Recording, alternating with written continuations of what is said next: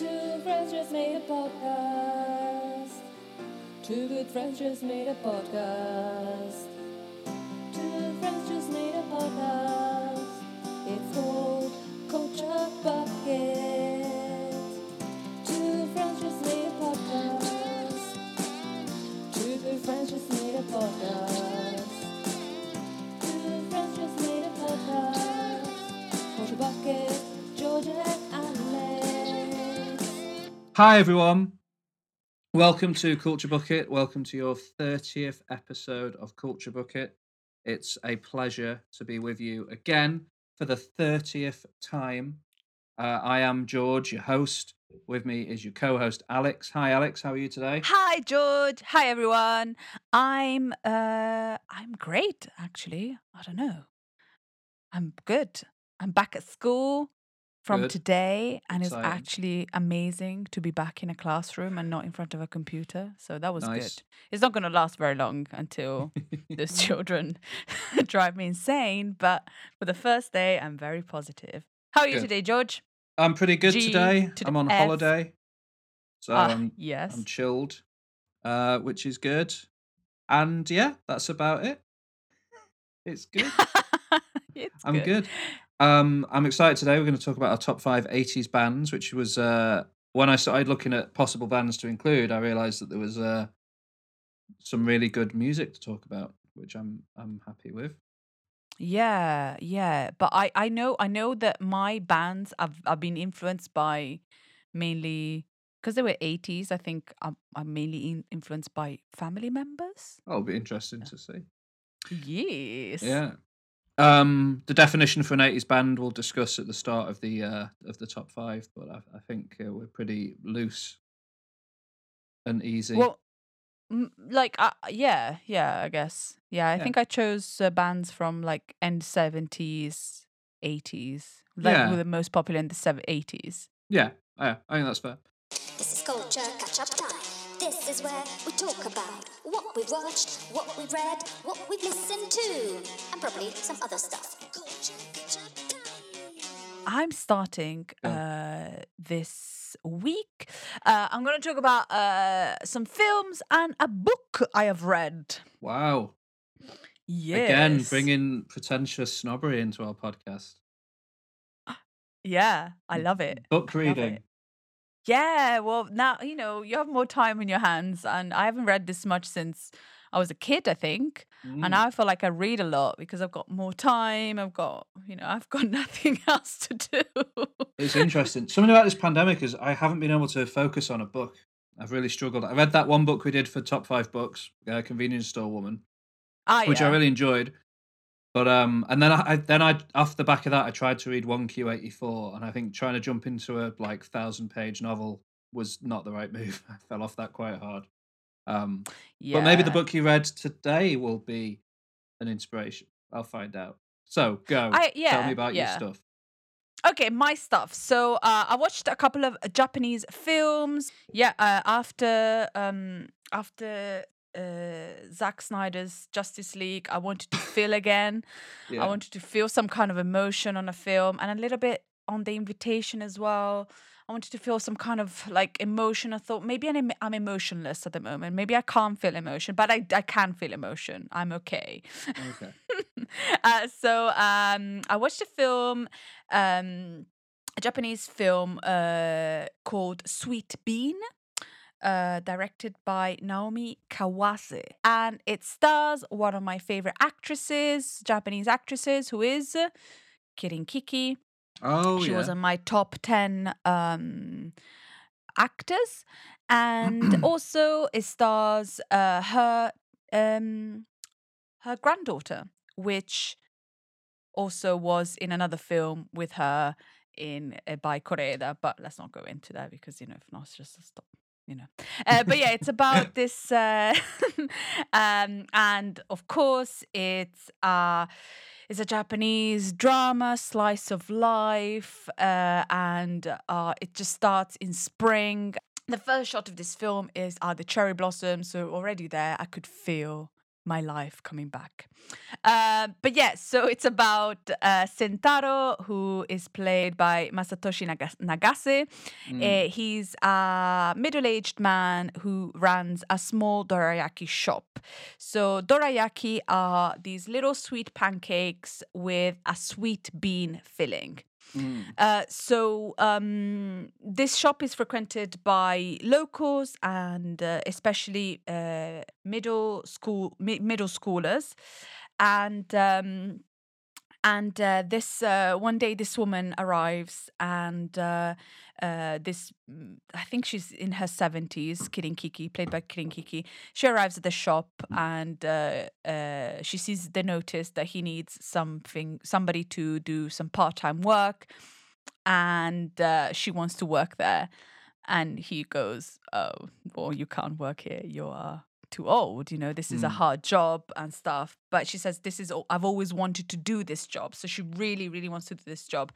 And then uh, he feels bad, and uh, sh- sh- he refuses. And then he gives her uh, one of these uh, dorayaki, which are these little uh, things. And then um, in the evening, she comes back and she tells him that uh, his dorayaki are not very good. And uh, she gives him some bean paste to try.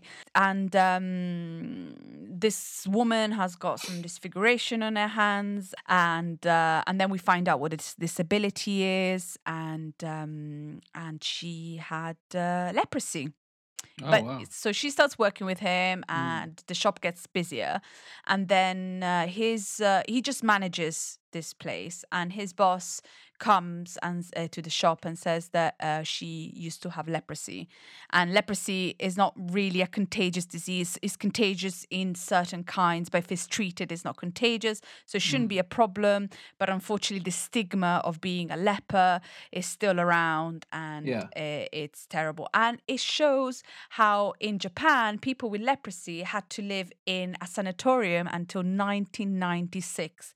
They couldn't live anywhere else. That's so crazy because to me, leprosy feels like a, a Bible disease. Do you know what I mean? Yeah, yeah. It's not even called leprosy anymore. Um, it's called uh, Hansen disease. So, Mm. um, so this Hansen disease, which is like a bacterial disease, um, people like in Italy they used to send them to islands. So it's kind of like sending them away and not seeing them anymore. So in a way, this Yeah. film kind of shows how Japan completely. The Japanese government completely like divided them Yeah. and they couldn't do anything. They Mm. couldn't work. And so that's why this woman really wanted to work in this place. It's a lovely film. It gives you all the emotions. It's just it's just great filmmaking. Nothing much happens. N- not a like it just it's just beautiful. I loved it. I you know, I love my slices of life, but also in these slices of life it shows you how, you know, how some certain members of society in gets completely cast away because of you know a disease com- Yeah, got yeah, yeah. completely casted away because of a disease Mm. and um and uh, this film uh shows it and how people react because if if you just read because i i always thought that leprosy was really um contagious but it's a, it's a bacterial disease that if you if you can contain it if you can cure it then it's not you know if you're being cured Yeah. then you still have the um you know the effects on it on your body. So it could be like you know um malformation of hands like the Kirin Kiki's character or maybe like some limbs falling off but um not falling off but some limb like the No, not having certain limbs. And um but yes it's it's a it's a very nice film. And um, what i i really enjoyed was um uh, the, the actor that plays Sentaro, uh, Masatoshi Nagase, throughout the film, because he's he's his past, which we're not really sure what his past is about.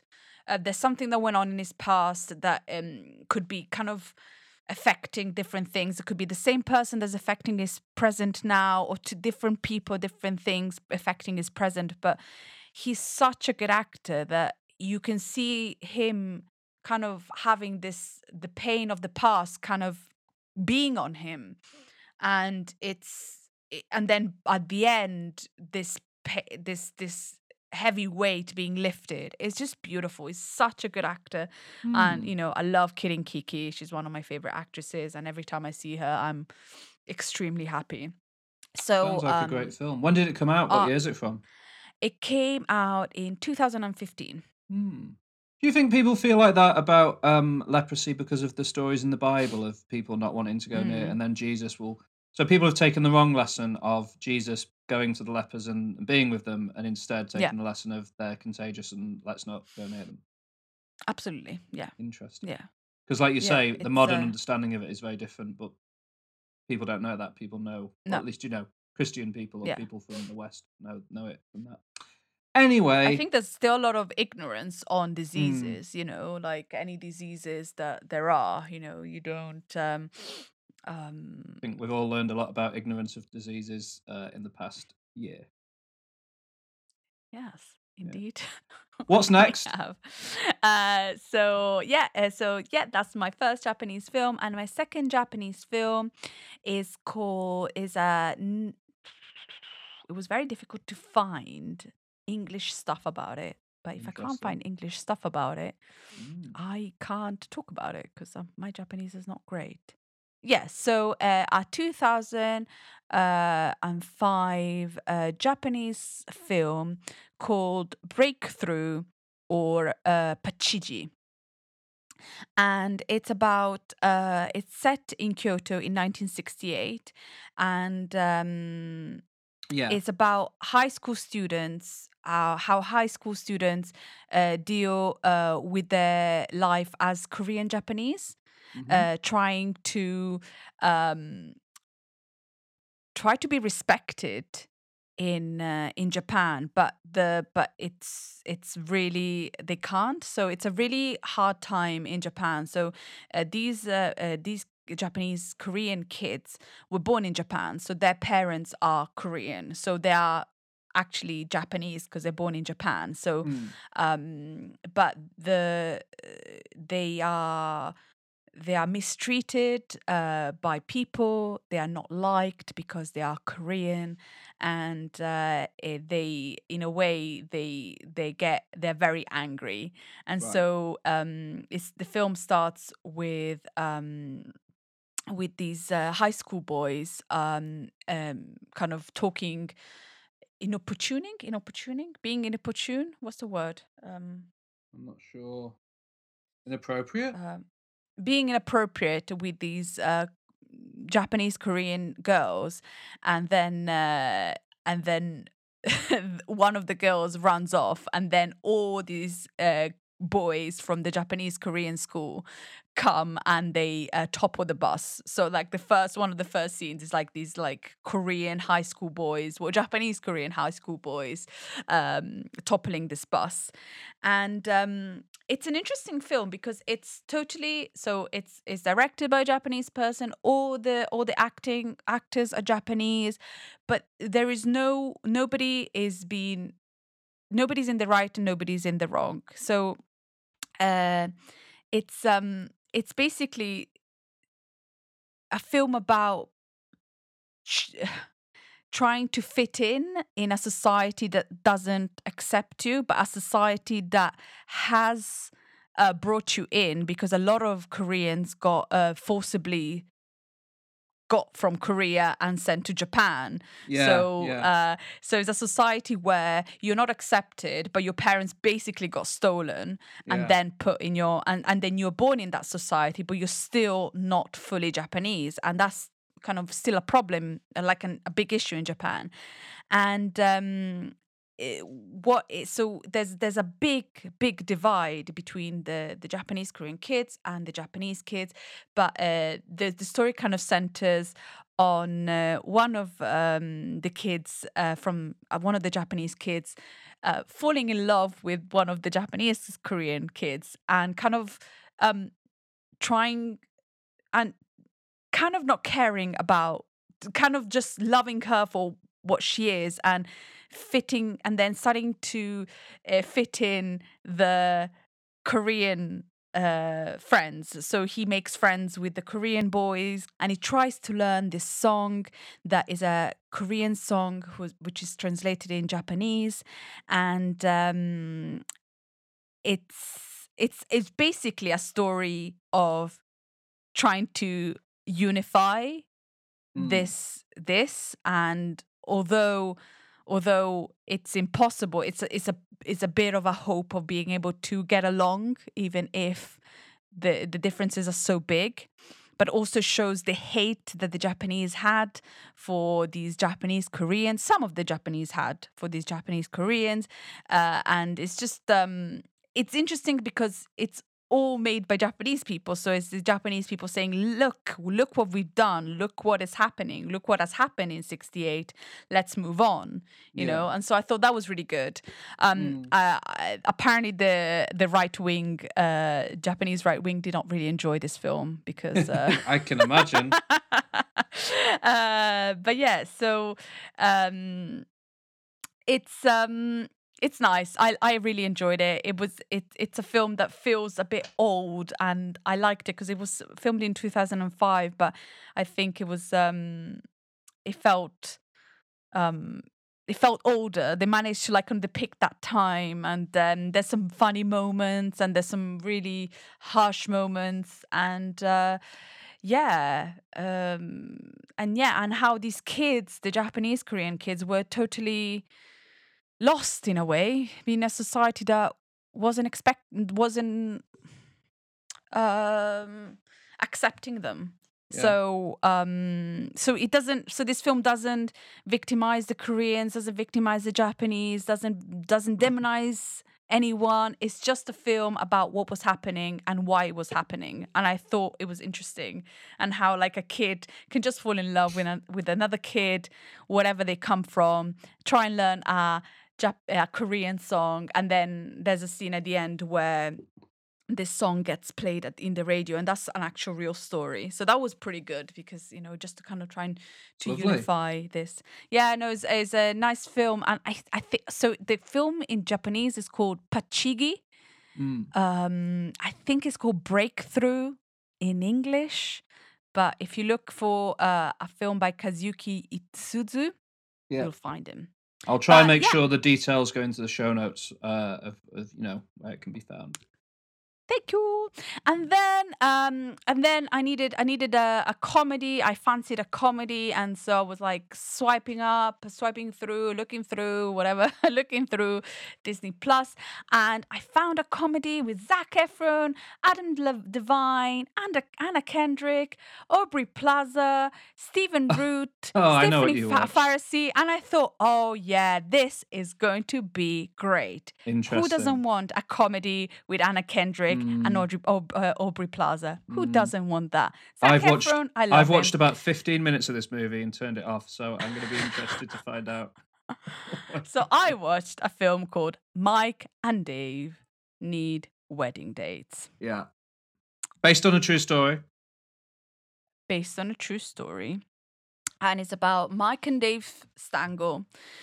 They're brothers. Uh, they have a liquor or an alcohol business, and they're fun-loving brothers. Uh, and they're always out of control at weddings. And their little sister's getting married, and uh, their parents are asking they ask them if they can bring a date.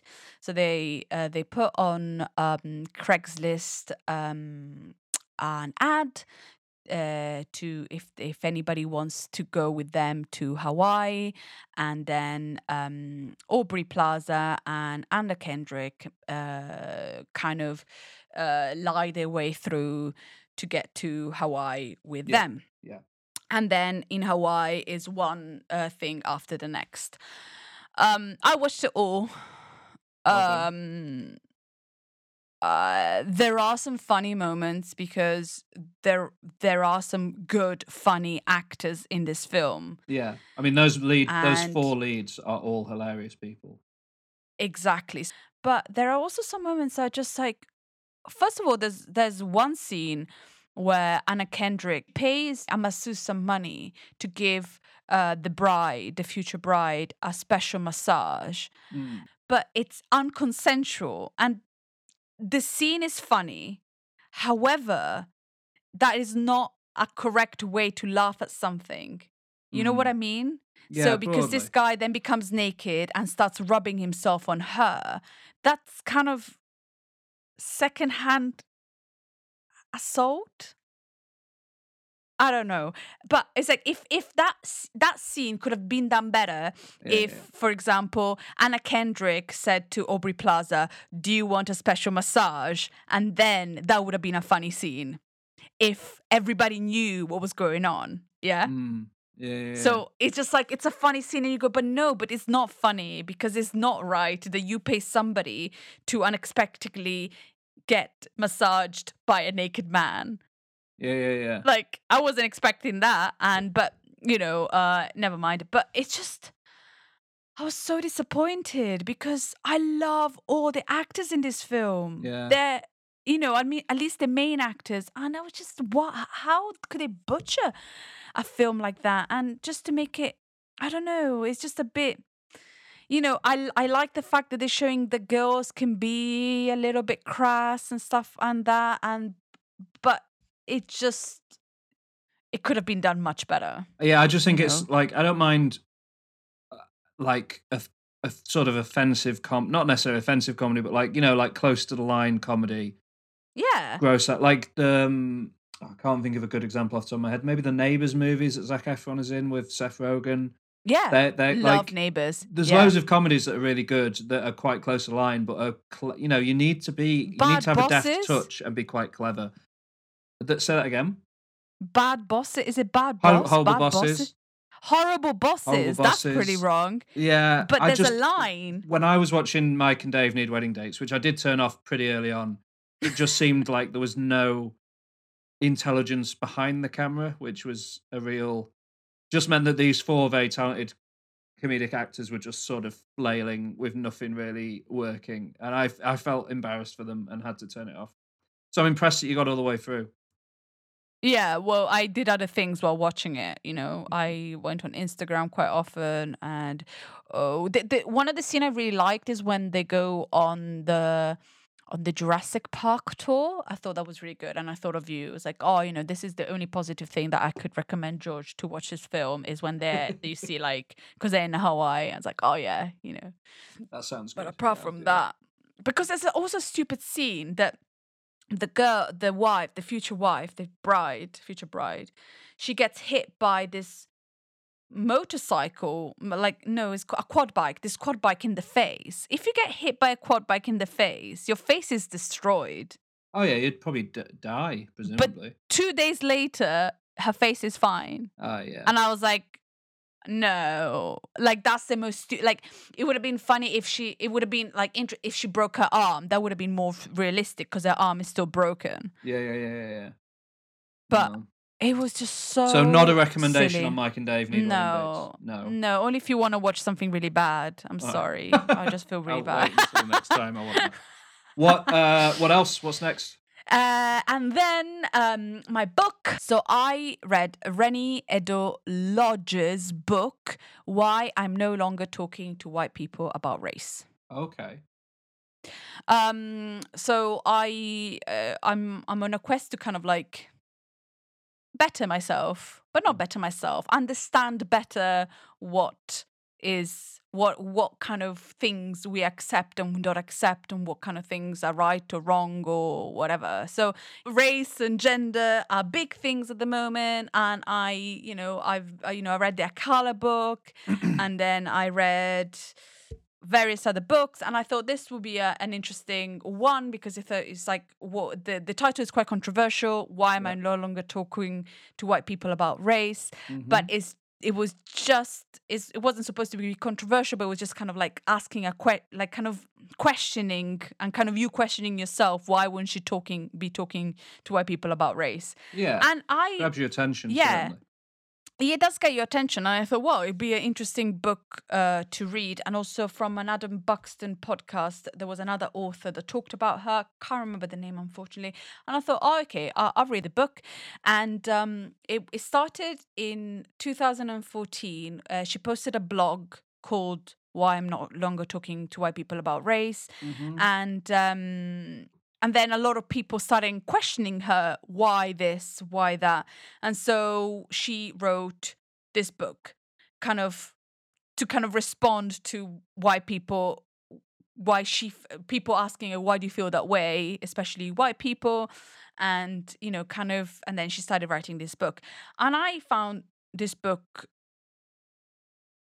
really really good really good. Because I, I feel as um uh, sometimes we don't put it ourselves in other people's shoes. It talks about how you think we a lot of people think that racism is only if you uh, uh you say a racist slur to someone but it's more it's it's different than that. It there's there are more nuances to it. It's it's more embedded and less outside mo- Mm. more in the society and we we basically live with it accepting it as normal it's just basically how racism is a little bit everywhere and we don't really realize and and I thought it was good she she doesn't really um hold her tongue which I like because I think I think the more we learn now and the more that we we can we can understand what we have done wrong and we can move on.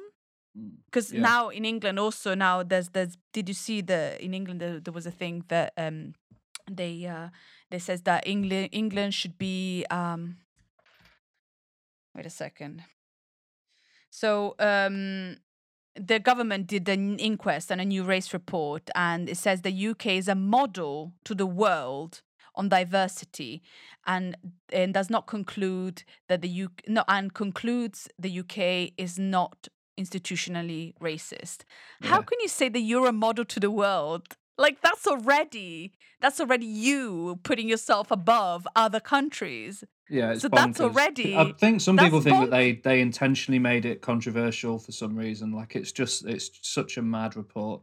It's mad. Mm. And and also what she says is says that the left, well the left, or the people that don't be, that are not racist and the people that are not misogynist and the people that want they want the world to be a better place need to be louder because at the moment the people that shout the, the loudest people are the ones that are saying that immigration is a bad thing that um those are the loudest people and i thought that was interesting because Yeah. those are the ones you hear. You know, you hear Piers Morgan saying, "Oh, I have the right to, I have, I have a freedom of speech." That's fine, but then everybody has got freedom of speech, not just you, because it only seems that only certain people have freedom of speech and other people have not. Yeah, So- yeah, that's interesting. It's definitely yeah. There's a lot of infighting on the left as well, isn't there? I think, which create makes the the overall volume quieter because there's less of a unified um viewpoint, if that makes sense. Yeah, and I feel, I feel like now what we need to to think to do is just think about sustainability and and working together and i know it sounds idyllic but i think that's what we need to aim at Yeah. and um, so a good book. yeah. I thought it was good i think it's definitely a good read it's only like 150 pages and Okay. she's very clear is divided in in different chapters in a, in kind of oh, i wish i could just a second i'll be back Oh, oh, um, sitting here by myself, talking to myself. That's that's chaos fairy. Sorry It's okay. So yeah, it talks about so like it's divided in like history, the system, uh, what is white privilege, uh, fear of the black planet. It's a Public Enemy album. Is it? Yep. And then uh, the feminism question because she got criticized of uh, attacking a white feminist when she wasn't. Race and class. That I thought that that chapter was really interesting. Race and class, just because when and I was thinking about um, that band that uh, thinks that I uh, uh, that idols are not very Sleaford are Mods. not the Sleaford mods because in uh, in England uh, you think about working class as the white working class. Yeah. So one day Sleaford mods have that idea as well because you think as working class as you know. And uh, is is uh, do you include the the black community in the working class? Because can you? and that's that, I thought that was really interesting. And I was thinking about Mm. the Sleaford Mods. And um, the last is uh, there's no justice, there's just us. And I thought that was a really good finishing. And the last chapter kind of um, talks about because by the end of the book, by by chapter seven, you're a bit like, oh, okay, how how do we change things? But then by the last chapter called Aftermath, you kind of feel a bit more. She talks about the the quickly things are changing, and I've noticed uh, the interest of people in in in uh, in race, the interest of people in um, in uh, gender issues, and so I thought like we are changing, but I feel like if as a white person you consider yourself not racist so i consider myself not racist but then i feel have i ever done something that made somebody feel uncomfortable or some you know or racist thing and in a way if somebody calls me out i'll be like no i'm not racist but in reality you need to think about what you do every day that you need to respect you know what i mean I think I know what you mean in terms of you know just being open to being educated, basically. but I think I think I think empathy and understanding what hurts or offends a person is the the the the point. I think. So don't go. Oh, you know, just grow up. Just be it. Just I think empathy. Yeah. empathy Whatever you feel like, if if a person says that's not right, you should go. I'm sorry, and not get offended because you have crossed the line. And I think that's I think that's what we should get to. Yeah. And that doesn't mean you're you're being shut up, does it? It just means that you need to learn to just understand the person you have in front. Yeah. And that's all. I, I really enjoyed the book. Good. Yeah. Clearly. Yeah. It's got you fired up. ah, I got the fire on the up. yeah. yeah. And that is the last part of and that's the what I've done this week. I like it. It's exciting. Films, books, well done. Mm-hmm. Um, so I've just got some movies to talk about, uh, and a TV show, and that's about it for me. So I'll, I'll make a start. First of all, I watched a brand new movie from this year. I think from this year. What? 2021? Uh, oh, it's well, it's a 2020 movie according to Wikipedia, but I think it only really came out in 2021. Um, I watched it on Shudder, the horror streaming app. Mm-hmm. Uh, so it's available on that in the UK, and it is a Canadian uh, drama horror film called Violation, which was um, written by Madeline Sims Fewer and Dusty Mancinelli, and directed by those two people as well. And it stars Madeline Sims Fewer, who is one of the writer directors of the movie. Uh, it's a film about a a woman who's in a relationship in a in a marriage that's close to ending in divorce and she goes to visit her sister and her sister's husband and has a bad experience um there uh to do with uh, a sexual assault that occurs between her and her step uh what would you call it? brother-in-law and um she takes her revenge. So it's it falls into a genre that is um unfortunately known as the rape revenge genre which started off with kind of exploitation movies like i spit on your grave um in maybe the 70s the sequel to, That's not funny. I spit on your grave. the sequel to i I spit, spit, on, your, on your grave. the sequel is called I Spit on Your Grave, I Piss on Your Corpse. So, yeah. Um, this is much more of a. yeah, It's an. ind- It feels like an indie film. It's a very artistic film. The um, it's quite interesting in that the the sexual assault that is um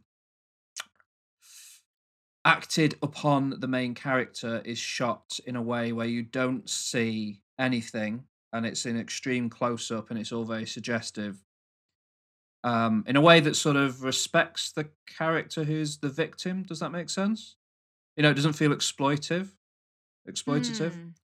but then her revenge on the man is, I think, quite intentionally flipped and is the most graphic and unpleasant thing to watch that I've seen in quite a long time, including um, extended shots of full frontal male nudity.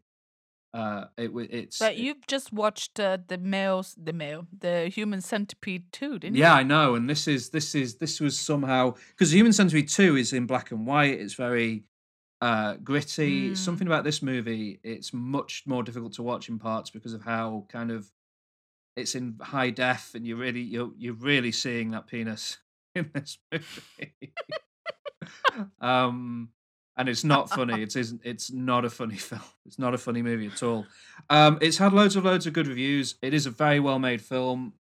Uh, the two uh, writer directors um, clearly are passionate about the subject matter that they're that they're you know covering. And if Mm. you are, if that's the kind of film that you're interested in, if you if you you know seek out um, you know tough watches like this, then um, it's probably worth your time. The only criticism, the main criticism I have is it's 107 minutes long, and it's it's a very simple story, and it could probably get in and out in 90 minutes flat and have the same impact, if Mm. not more impact, by being a, just a bit faster paced. It it, it tell Mm. it's it's very keen on having the chronology of the story be completely out, you know, non-linear. So you see you see events, and then you see the events that led up to those events later, and it kind of loops back on itself Mm. And it is good. It's well made and worth watching. Uh, you know, if that's the kind of thing that you um, seek out. But I wanted slightly. I don't know. I came away from it expect feeling like I'd expected slightly more from it than than I got. But it was good. It's a good film. Can't complain. Then I watched uh, all the way on the other side. As immediately after it finished, actually, because I was like, I need something funny, um, similar to you with Mike and Dave need wedding dates, and I went on Netflix and I watched the new um, Netflix comedy starring Eric Andre and Lil Rel Howery, Bad Trip. Have you heard of that? Ah, yeah, yeah. Have you Mhm. seen it at all, or No, no? no. So it's um it's in the vein of a Borat or a Jackass film Mm. where it's kind of members of the public unwittingly being um, the cent- center of pranks. Um, but it's different from those mainly because it stars Eric Andre, who's a comedian with a sense of humor that veers into the dark and surreal. And um, the movie kind of has that tone all the way through of just being completely like, for example, the the opening sketch is that he's playing a man working in a garage doing detailing on cars. He gets, the guy comes in to have his car cleaned. Uh, Eric Andre's wearing this jumpsuit and he asks the man to turn the vacuum cleaner on, and the vacuum cleaner just completely rips off all of Eric Andre's clothes and leaves him completely naked in the middle of this garage, and ends up hiding in this guy's car. And that's that's that's quite intense to start with. And then I think the next main scene is he's working in a smoothie shop and the whole load of stuff happens. And then the scene just ends with him like accidentally putting his hand in the blender and a fountain of blood just like squirting out of it. And all these members of the public that are in the shop just have an absolute panic and run out. It's and it's it's kind of that like quite close to the line uh, comedy. Similar to what you were talking about with Mike and Dave in wedding dates in a way but uh, done with slightly more flair and interest. Um Mm. And I, I enjoyed it. I thought it was really funny and it made me laugh. It, it's quite a tough watch if you find cringe comedy difficult because there are some sequences that are so awkward. But Eric Andre is really funny. Lil Rel Howery, who is the guy, he plays the best friend in Get Out. He's the TSA agent in Get Out. Oh, yeah. Uh, Mhm. He's really funny in it. He doesn't do quite as much stuff with the public as uh, Eric Andre does because I think he was a bit. He's not quite as used to that sort of thing. And then Tiffany Haddish plays uh, the next main character because the story is Ah, that Awesome. they've stole. She's in prison. He's Mm. he's her brother is Lil Rel Howery, and they steal her car to drive to New York um, for reasons that don't really matter. But um, she gets out of prison and chases after them to get her car back. That's kind Mm. of the plot of the film. So there's also scenes of her, like there's a scene where she like smashes a police car window and steals a police car in front of a load of people who obviously don't know it's a film. That's pretty funny. Um, yeah, so it's it's good. I enjoyed it. Bad trip, big recommendation there for certain. Uh, next, I've done a bit of prepping for the future this week as well. First of all, uh, in May, there's a new Saw film coming out called Spiral from the Book of Saw. so, to prepare for that, I want to go through all of the Saw movies. And so far, I've watched Saw 1 and Saw 2, which it's been a while since I've watched either of those, and they are wonderful. You ever seen a Saw movie, Alex? No. No. No. That stuff just makes me wanna vom. Fair enough. Uh, the first Saw movie is not what you think it is. It's like the first Saw film is a very low budget attempt to do something in the vein of Seven, if you know what I mean. Like it's kind of a serial killer thriller movie. And then from Mm. Saw 2 onwards, and especially from Saw 3 onwards, it turns more and more into kind of like big traps full of gore and it's like a theme park ride where blood's being sprayed all over the place kind of thing. But the first one is is does sort of work still as just a, a quite a gritty thriller with some good twists in it and stuff and really enjoyable. And then the second movie you have a lot of time in that film spent with Tobin Bell who plays Jigsaw who's sort of a character actor. And his performance as the villain Jigsaw in these movies is like one of the main reasons to watch them because he's incredibly charismatic and interesting to watch on screen uh, and really enjoyable. So, you know, if you've never checked them out, and if you're like Alex, Alex a bit squeamish about them, maybe give the first one a go because it's not what you think it is. And the first one, it's not a masterpiece, but it's it's a good seven esque thriller. But then give the sequels a miss probably if you if you're not ready for some uh, some gore 'cause they do get quite unpleasant. The scene in the second movie where character gets thrown into a pit full of syringes is is difficult to watch but an exciting horror movie. Uh, so that was Saw and Saw 2. After that, I watched last night. I watched a, a 2021 blockbuster, which was exciting. I sat down, I put on Amazon Video, and I rented for a home premiere Godzilla versus King Kong. Yeah. Yes, please. the latest Did- film. Have they, on, have they not already done a uh, uh, King Kong versus Godzilla? They did one in like the Is there not- seventies, but it I, not like a recent film. No. Yeah, it hasn't been recent. Has, hasn't Godzilla been against someone recently? Yeah, so they did. So there's a whole kind of monsterverse that they've been building up where they did. I think 2014 they did Godzilla with Gareth Edwards, which I think I saw in the cinema with you potentially in Japan. Um, then they did Kong Skull Island with uh, Brie Larson's in that, Samuel Jackson's in that. That's like a Okay. 70s period piece where they, you know, it's a King Kong movie. Then they did Mm. Go- Godzilla King of the Monsters, where he fought a load of different sort of iconic Godzilla monsters Okay. from, from you know old Japanese movies. Yeah. And then they've put them together now and they've done Godzilla versus Kong. It's directed by Adam Wingard, who's a director I really love. He directed The Guest, which I talked about in the top five final shots episode. He also directed the Blair Witch uh, reboot recently, which I liked despite everyone else disliking. Um, I think he made Yeah. You're Next as well. And what else? He did the Death Note movie for Netflix, which again, I liked as an Adam Wingard movie because I like his style. People didn't Mm. like it as a Death Note film adaptation, and that's fine, but I liked it. Godzilla vs. Kong stars Millie Bobby Brown, who you all know from Stranger Things. It stars Julian Dennison, who you all know from Hunt for the Wilderpeople. It stars hmm uh, Alexander Skarsgård, who you all know from Big Little Lies. It stars Rebecca Hall, who you all know from a whole range of awesome things. Uh, who else is in this movie? Lance Reddick is in this movie for like literally about thirty seconds. Um, I'm trying to. It's got it's got such a massive cast. Uh, it's got loads of people in it, and none of them matter. It's it's more than any of the other Godzilla or King Kong movies. This is a film where the human characters. I couldn't tell you the name of a single one of them. Millie Bobby Brown and um, Julian Dennison play two teenagers who are trying to find out about some conspiracy thing.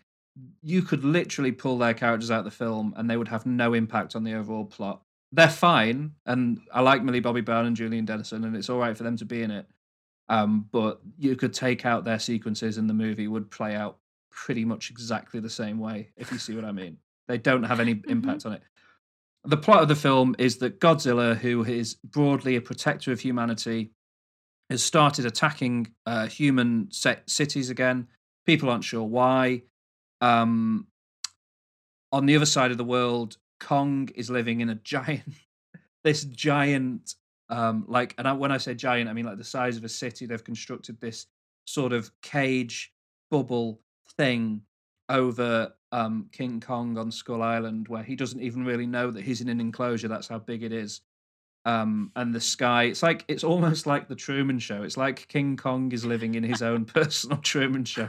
he doesn't know that he's sort of trapped in this place. Except the film opens with him throwing a big tree at the at the wall and it smashes it. But even then, he doesn't seem to know. But he's he he's learned sign language and he's communicating with this little girl, and he's kind of again a broadly a good guy. There's a technology company that wants to find a new energy source because this movie, in a H.P. Lovecraft uh, kind of riff, this mo- these these movies take place on an Earth where there is a hollow Earth, and then there's a smaller Earth, like inside our Earth, under the crust. If you see what I mean Okay. uh, which is like a real Victorian era fantasy idea that Hmm. not used much in fiction nowadays because it's so obviously nonsense and ridiculous. yeah. But is Yeah. these movies just like you just accept that that's the world that these movies are set in? So this company wants King Kong because of some genetic memory he has, air quotes there, um, Yeah.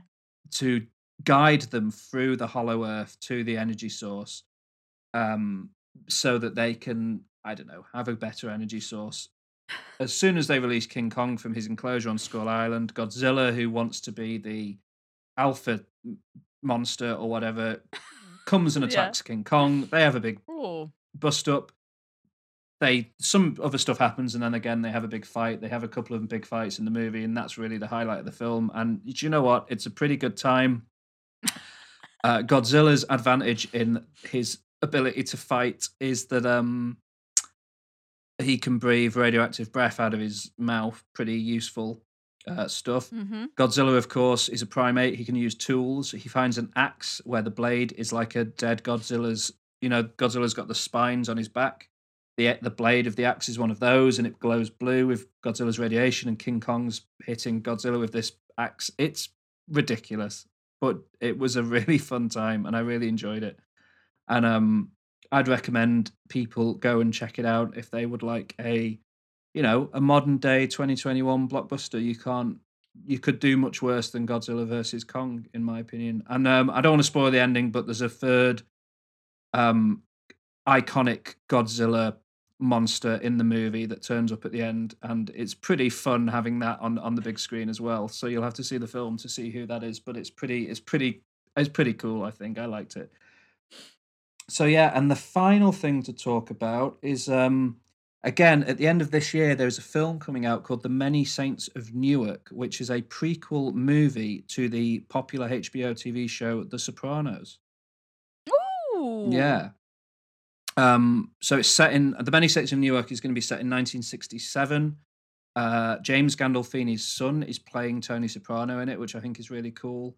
Um, because obviously James James Gandolfini's passed away sadly, and uh, can't play himself as a as a teenager either. So um, his son's What? yeah, James Gandolfini died a few years ago. Like in 2015, maybe 2016, somewhere around then. When we were living in Japan, he passed away. Yeah, forgot about it. Yeah, yeah, yeah. It's it's horrible. Oh, So. His son, who does look like a young James Gandolfini, is stepping into the role of Tony Soprano, which must be a, a- an emotional moment for him. Um, Mm. But you look like Jon Bernthal is playing, um, I think, Tony Soprano's dad.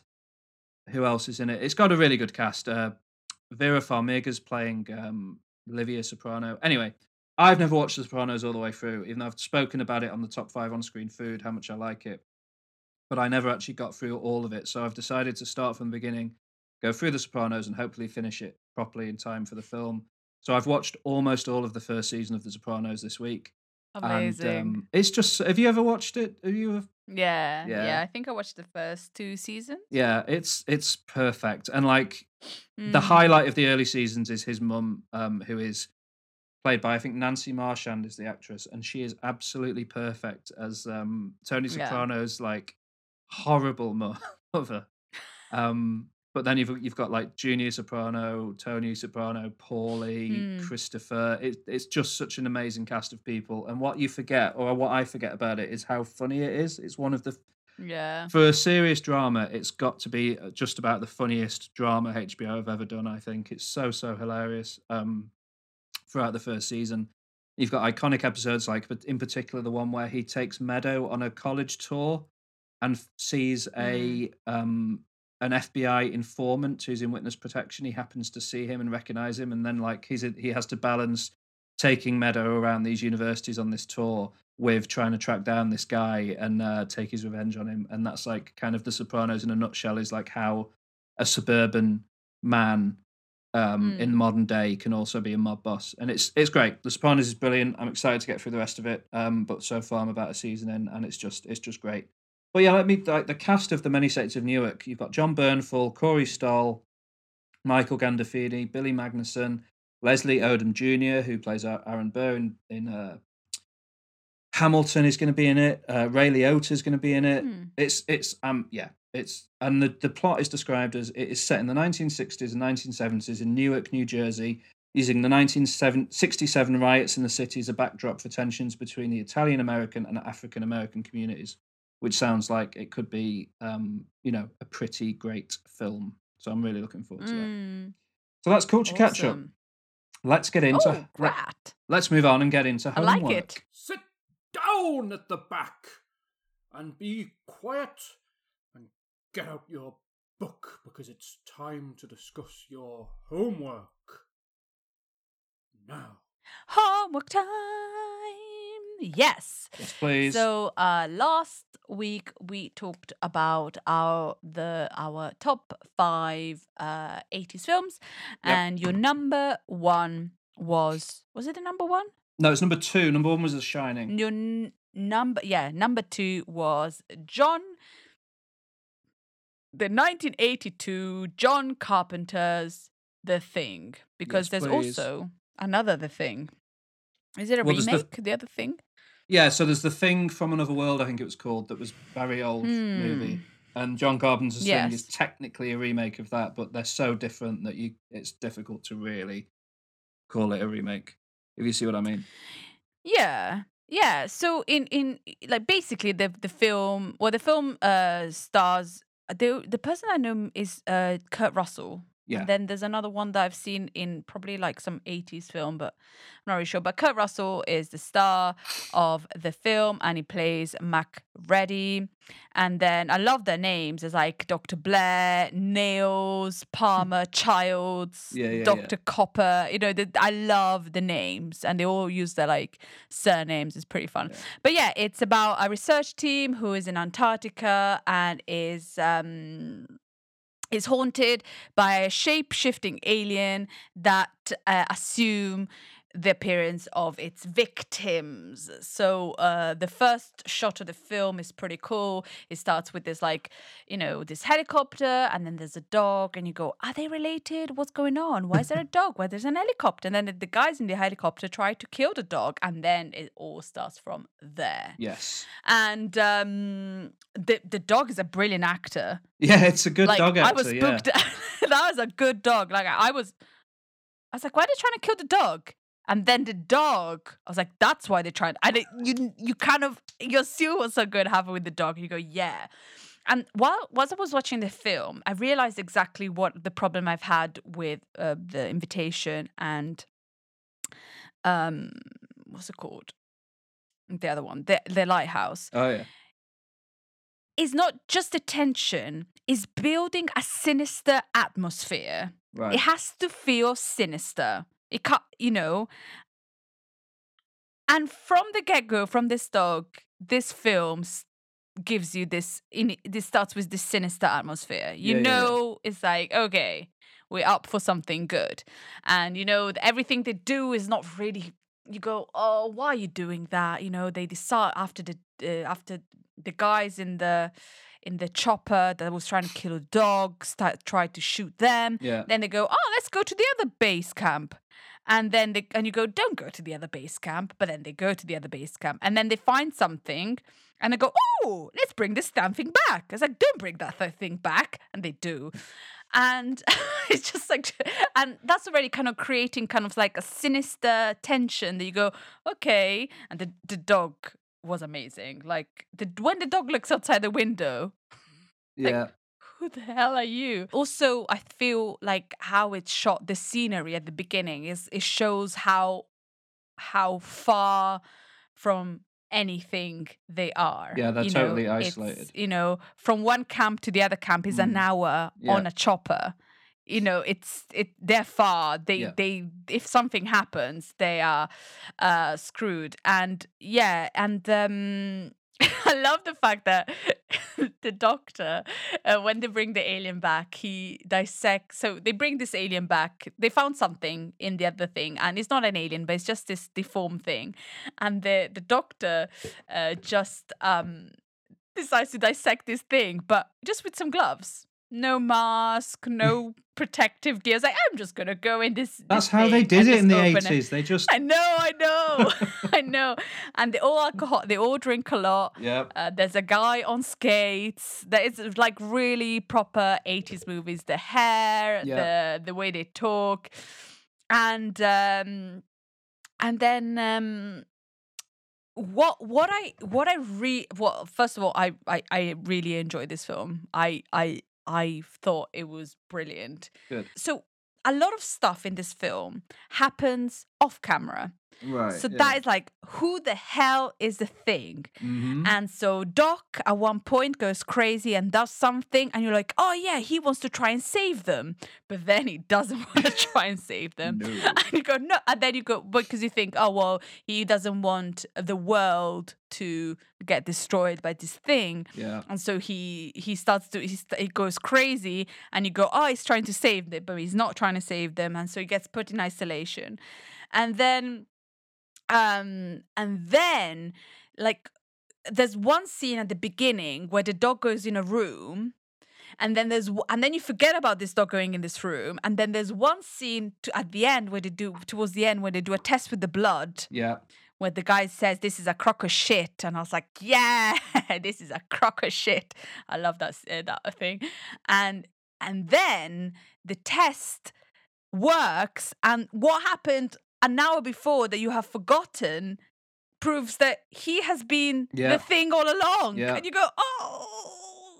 And i jumped at that point. Well, because Like, it, it's it's perfectly constructed where you really don't think that that's going to be the one, and it just no. comes out of that you don't blood. think that's gonna be the one. Exactly. And it was just ah it was um it, it was just a setup. It was so well made the how things are done and and and who do you think it is and and you and then you go and you don't need many answers in the film and you think well that's the thing can the thing think is it a complete at one point i was thinking can the thing completely absorb even the memories? So yes, it can because it could have been anyone. Yeah. But then we didn't see those characters for a while. So were they different? We don't know. yeah.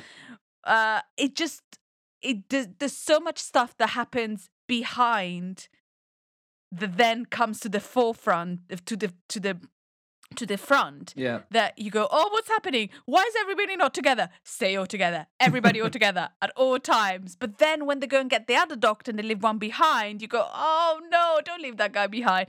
So it's I I really really enjoyed it. I thought it was brilliant. I yeah, it was gruesome in some parts. Oh yeah. Um, Did it get you with the when the chest opens up? Oh.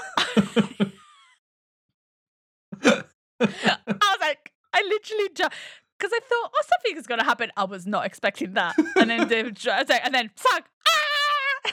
yeah. yeah, yeah. And then the head, the, the, head ending crab is, spider thing. but oh, it was it's gross. It is really gross, yeah. bad. I I thought there was really well constructed film. It was tense. It had sin. It was sinister. It just gave you what it's supposed to give you. Yeah. Like, And you then it's got a great nihilistic what I- ending, hasn't it? the ending is amazing. Yeah. The ending is amazing. And in fact, when I was researching my last shot, um, I saw a lot of a lot of uh, um, a lot of um, lists had to the thing, Yeah, it's and I think it is a is a great. good. I think is a great last shot, and I I really. I really enjoyed it. I thought it was, and Ennio Morricone is does the score, which Yeah. is You know, if if Ennio Morricone does a film score, then the film is going to be good. Tarantino was heavily inspired by The Thing when making Hateful Eight, and he reuses some of Ennio Morricone's score from The Thing in the Hateful Eight because that's another people I trapped didn't- together in the cold, and you don't know who's good and who's bad. Obviously, there's no alien, Oh, but it's a very like it's very uh, inspired by it. Wow, yeah, I didn't think about that. Yeah, yeah, yeah. But yeah, no, it's it's it's it's it's a good it's a good film. It just uh, you you you can't trust anyone. Then you start trusting someone, and then you can't trust them anymore. And then, uh, uh, it's just yeah. And then and then you know, and you what they do at the end. You know exactly why in the other camp they did the same thing, yeah. and every every everything is just kind of connects together, and you go, oh, Yeah. And, So there's uh, a- no, I There's a Mm. 2011 movie called The Thing, which was Mm. sold as a remake of this thing, but Mm. is actually secretly a prequel, and it's the story of the other camp, and it ends with the helicopter. That's where that movie ends. Um, the wow. you should, if you really liked the thing, you should probably check it out and see what you think. The the thing that makes it not as good is that all of the effects are CGI in that one, and it isn't. It oh, it's not even close to the how good the practical effects are in. Um, but it, but it does so have good. a woman in it. Imagine that a woman in a movie. After watching the thing, you could believe that that's impossible.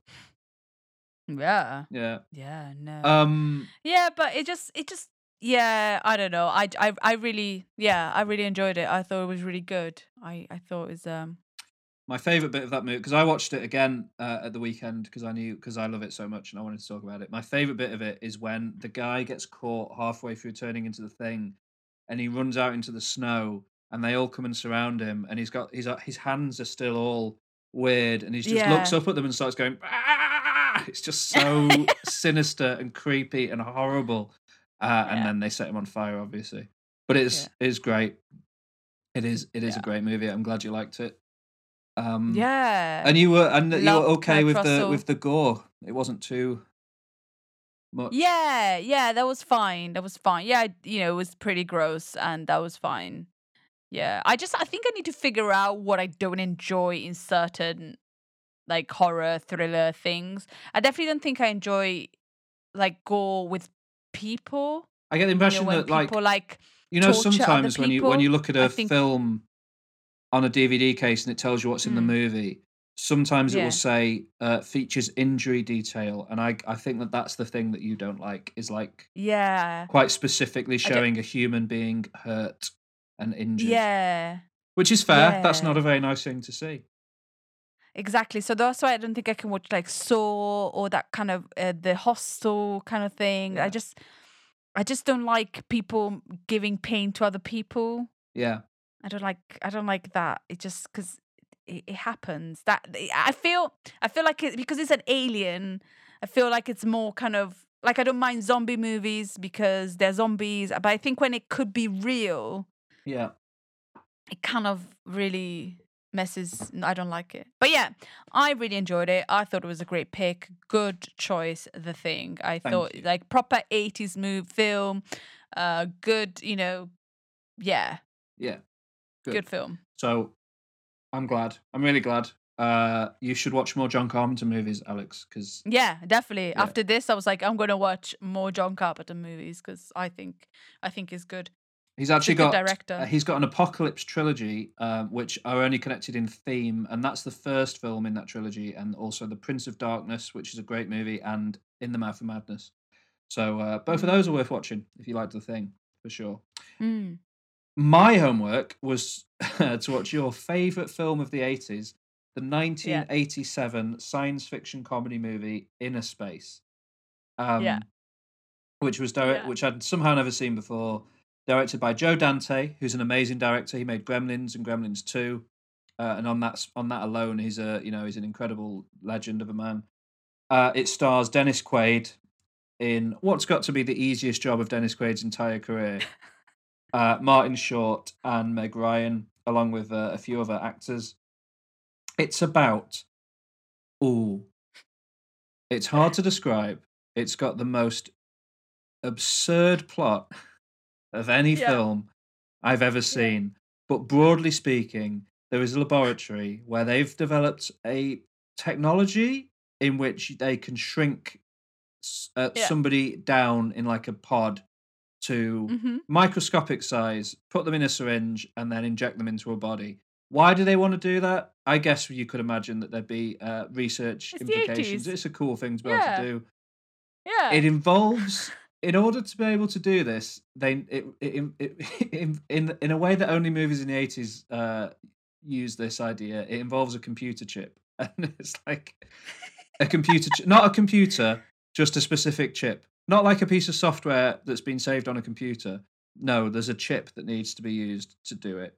Um, Dennis Quaid is a pilot, an American pilot, who is yeah. uh, doesn't do things by the book. But he gets results.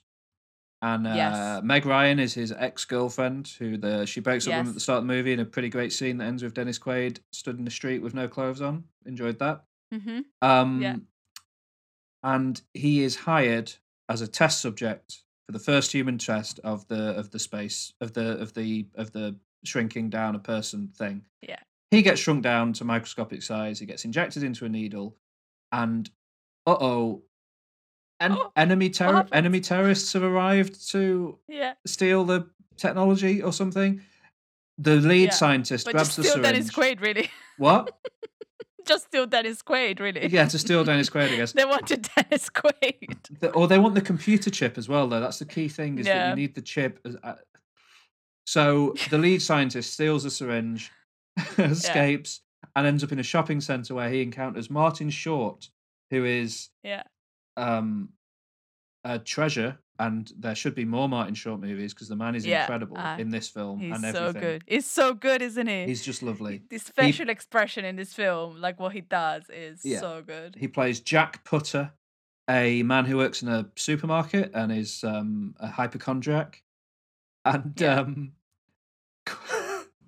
he this so he's waiting for a lift, and the lift comes, and the scientist falls out of the lift and injects Dennis Quaid into Martin Short's leg. Now, if a man injected something into me in a shopping center, I would absolutely lose my mind and go immediately to a hospital. Martin Short just goes, "Oh, that was weird," and just goes to work, which is It was the eighties. yeah, yeah, yeah. It was the eighties. People were injecting stuff into you all the time. It was fine. Nothing wrong with that. Yeah. Um, and then we and then the, that's this is the film basically is that Dennis Quaid is trapped inside Martin Short. He's in this little pod. There's only so much oxygen in it. The bad guys have the chip that they need in order to make him bigger again. Martin Short is not an action hero, so Dennis Quaid has to by he can go he can like hook into Martin Short and talk to him through his ear, I guess. Has to direct him to uh save the day and um and all of this and he goes up against the bad guys and uh yeah, that's the film. It's Yeah. I can't say anything negative about this movie. It's it's a really fun time in the way that like I don't know, Honey I Shrunk the Kids is a movie that's similar to this, I guess. Like Yeah. wacky science fiction comedy Yeah. nonsense that only exists in the 80s because if you made this movie today, it would it would get too involved in its own science if you see what I mean. Whereas this film is just happy to be like, no, we shrink him down by spinning him around a bunch, and then he's tiny. Uh, there's a there's a there's there's a scene where Dennis Quaid can make can like force Martin Short's face to look different so that he can impersonate somebody else. And it's almost the thing. Like I was watching this and I was like, "Well, Alex will be fine with the thing because this is more horrifying than anything that happens in the thing." As Martin Short's face starts like pulsating and changing into the face of Robert Picardo, um, utterly bonkers. There's a bit where the bad guys get shrunk down to 50% of their size and then they're like in the back seat of this car and there's some great forced camera angle trickery to make these two actors look like they're literally half as big as they should be uh, and they're like fight they're like trying to stop martin short by from driving and they've got like these fake arms covering his eyes of these little hands and stuff it's so weird Um, It's so weird. I love it. Yeah. It's so good. yeah, but it's a fun. No, I really enjoyed it. It's a good movie. I'm glad that I fight because I would never, I would never have sat down and watched Innerspace if you hadn't told me to watch it, and I really, really liked it. Um, it's just completely goofy. It's probably, and this is just this is just a complaint I have about a lot of films. It's a hair too long at two hours, but other than that, I'm not going to complain about it. It's great. Okay. It's a great film. you and yeah, yeah, I guess it could be. It's I not a think- I big think- problem. I'm not like saying it's terrible. or half anything, but is a good, but I understand what you mean. An hour and a half is a good time for a film. Oh, get in and out in 90 minutes and you've got me. I, I will watch that film, whatever it is. For two hours, I need to like have some guarantee that I'm going to have a really good time. And I did. Well, I'm I glad did you enjoyed it. I think it's so silly. It just it's just the it's just an eighties movie that it just you know things happen for you know they happen and that's it. You don't have to explain anything and it's fun and you know Dennis Quaid is cool. He, I mean, I he's great. I messaged you when I was watching it because I was a bit like, Yeah. Dennis Quaid was the 80s attempt to find a new Harrison Ford, and he sort of he did the job. I think uh, he's great. He's really really good. I like him in stuff when he Mm. pops up nowadays as well. But he's very much a Harrison Ford type of like a square jawed action hero, cool guy. Uh, likes Yeah. likes likes a drink, likes the Fully American. the feel of a woman. what likes the feel of, of a you know the way that woman. m- men in the 80s did. Anyway, moving on. So, so that's homework. Okay. That was great. I enjoyed Innerspace. Thank you for making watch it. It was uh, positive all around this week, I think. Yeah, yeah, yeah. definitely. Yeah, we did it. Yes, Sometimes we get along. We do. Shall we get into our top five? Five, four, three, two, one. Our top five.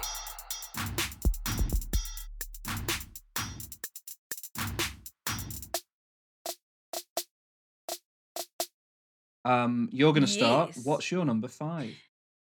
Yeah. Oh well. So this week uh, I have only English bands, which is weird. I think I don't know why, but I think maybe in the eighties I enjoyed more British bands. Interesting. Four of mine are American, and one of mine is British. So, Really? mm. Um, mine are. I what I enjoyed from the eighties is the synthesize, synth, synthesizer, kind of like proper like eighties. Was it? Is it mod? Electronic? Yeah, like electronic, new, ro- new Yeah. romantic, new wave, that kind of New thing. Roma- yeah, yeah. So uh, my number five um, is a band, a rock band. Apparently, I didn't ever thought it was a rock band. Um, a rock band formed in Manchester in 1982 wow. when The Thing was released, and my number please. five is The Smiths. Oh, lovely stuff. The Smiths. Yeah, I love the Smiths. So the Smiths con- uh, consist of uh, vocalist Morrissey, who is now gone. Let's just, you know what? Let's just not go No, into let's it. not talk about He's Morrissey. awful. I hate him, and we'll we'll leave it there. so I like the Smiths, but yeah, the the the vocalist, the main guy, uh, Morrissey, uh, guitarist Johnny Marr, who is lovely. Oh, love Johnny Marr. um, yeah, uh, Andy Rourke is the bassist and drummer Mike uh, Joyce, and um, they uh, they're not together anymore. They broke up in 1987 Mm. because of um, um, stuff going on in uh, the band, and um, what else? Uh, I love the Smiths. I think um they i could just listen all day to the smiths and just be happy and just i love morrissey's voice. I think it worked. Uh i love the songs. Um i was i I also put my favorite song i think that i have and i think my favorite song of the smith is sound how soon is now. That's a lovely, wonderful song. I I love that song, and uh, they I think I think they're just uh, great. I think they have a sound of their own. It, nobody else sounds like the Smiths. I think they're ageless. Um, I I I I, I really like them. I I think they're great. Do you know how old Johnny Marr was when the Smiths broke up? Uh, no. So that he had written all of those incredible songs. He'd done all of the Smiths' work, and he was 24 when they broke up. Wow. 24 years old. No. Just amazing. Yeah, that is amazing. Because he's what he's. I mean, his guitar work in the Smiths. I mean, that's the thing is it's it's Johnny Marr's. Um, it's it's Morrissey's voice and then Johnny Marr's guitar and like. That, just That's a power. That's like a Lennon McCartney level powerhouse yeah. songwriting Yeah. team, and they did produce. Yeah. I saw a few years ago in Japan at Fuji Oh. Rock Festival. I saw Johnny Marr live, and he sang. Uh, I don't know why you weren't there, Alex. What was I? I don't know, but I saw Johnny Marr at that at that festival, and he sang "There Is a Light That Never Goes Out," and I stood in a field in Japan and I cried because I was so overcome with emotion at seeing uh, that man sing that song, um, and perform, you know, perform that song. It was, yeah, I I think they're a good pick. The Smiths are wonderful. They're amazing, and I was listening to them today because I I just I just love them, and um I didn't listen to them for a while, and then you know Adam Buxton had um uh, Johnny Marr, Great episode. and uh, you know in a really good episode, and then and then for like a while I just listened to the Smiths, and uh, yeah I just I just think they're great, and uh, they they they're the Smiths, Mm. they're amazing and unique and wonderful. Yeah. So yeah, that's Good. my number five. Good shout. What what would they be mod? No, the Smiths are not mod, are The Smiths are sort of proto indie. They're like early indie, post punk, you might call they? them. Early Yeah, okay. Early indie post punk. Mm, Okay. yeah, yeah, yeah. Not mods. Mods is more the Who. The Who, yeah, the Who are more mods, yeah. that was a slightly Okay. earlier sort of thing. Wonderful, a wonderful pick. Uh, my number five is um, very different. uh, my number five is the American heavy thrash metal group Metallica. Metallica. Metallica. I'm wearing a Metallica t-shirt right now. You can see it. Oh yes. Um, they are from San Francisco. Uh, they feature vocalist James Hetfield, drummer Lars Ulrich, uh, guitarist Kirk Hammett, and currently bassist Robert Trujillo. But in the past, uh, Jason Newsted and Cliff Burton have been their bassists uh, as well, Mm. iconically so. Um, and in the 80s, they had albums such as Kill 'Em All, Ride the Lightning, Master of Puppets, and Justice for All. Four of the best heavy metal albums ever recorded, ever. And since the 80s, they've continued to just destroy it with things like the Black Album, uh, Saint Anger. No, what am I talking about? That album's awful. Sorry, I don't mean Saint Anger. Please, if you're listening and you know Metallica, don't assume that I like Saint Anger from that. That was a, slip of the tongue. It's bad. Death, Magnet, Death Magnetic, though, is an album I will stand up for. I like it a lot. And Hardwired to Self Destruct, the most recent album, is brilliant. So even all the way up to 2016, they are still producing incredible work from their origins in the 80s. They basically they're part of the big four um, thrash metal bands, along with Anthrax, uh, Megadeth, and Slayer. And for my money, they're the best of those. But um, you know, people have strong opinions on that. I'm not going to argue with anyone, but I like Metallica the best. And they're just great. They combine really heavy music with Mm. an ability to write incredibly accessible songs. So they're not sort of like some of those other bands, like Anthrax or Slayer, I find a bit difficult to get into.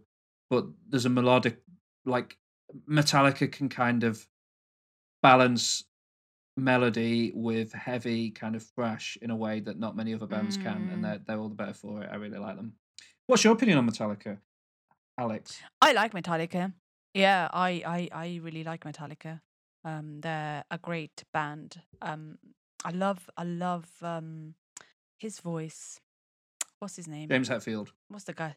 Yes, I really like his voice. His voice is wonderful. Um, One of the first songs I've ever heard of Metallica was like "No- "Nothing Else Matters." oh, nothing. And nothing else matters. Yeah. I love. He's just so good at it, and you know, he's uh, although kind of being quite shouty, he also's got like a really deep, Yeah, warm voice, and I, I really like that about them. And the fact that they look, they look like quite normal guys. yeah, they You do. know, have, they yeah, wear yeah, their yeah. jeans and then their their shirt, and they and they're just like you know they they're like thrash metal. It's pretty.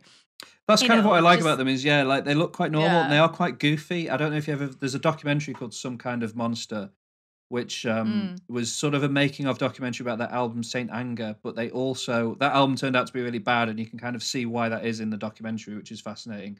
And also, they were Yeah. going through group therapy during that time. They had counselling sessions as a band, and they allowed Aw, the documentary ma- they allowed the documentary makers access to the sessions, so you get to see a lot of like you really get to see stuff that you wouldn't ordinarily get access to, and it doesn't paint them in the best light. It doesn't make them look like particularly good people, and it's fascinating getting that insight into them. But for me, it makes them very like human and and relatable in a way, and I I kind of really love them from that and.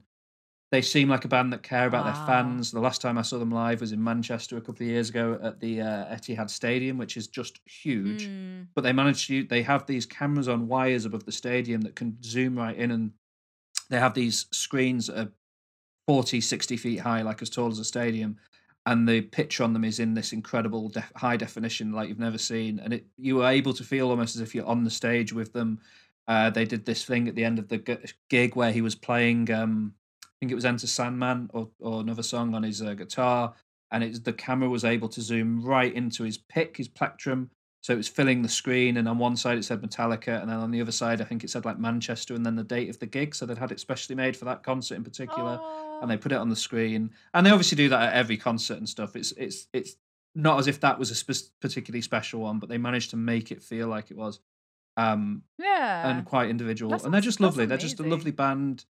I love them. They're great. So Mm. that's my number five pick is Metallica. Good choice. I like it. Thank you. I think the Smiths should have gone to group therapy. Yeah, maybe that would have. Well, who knows? I don't think. I think one member of that band in particular is beyond help. So uh, just have to leave it.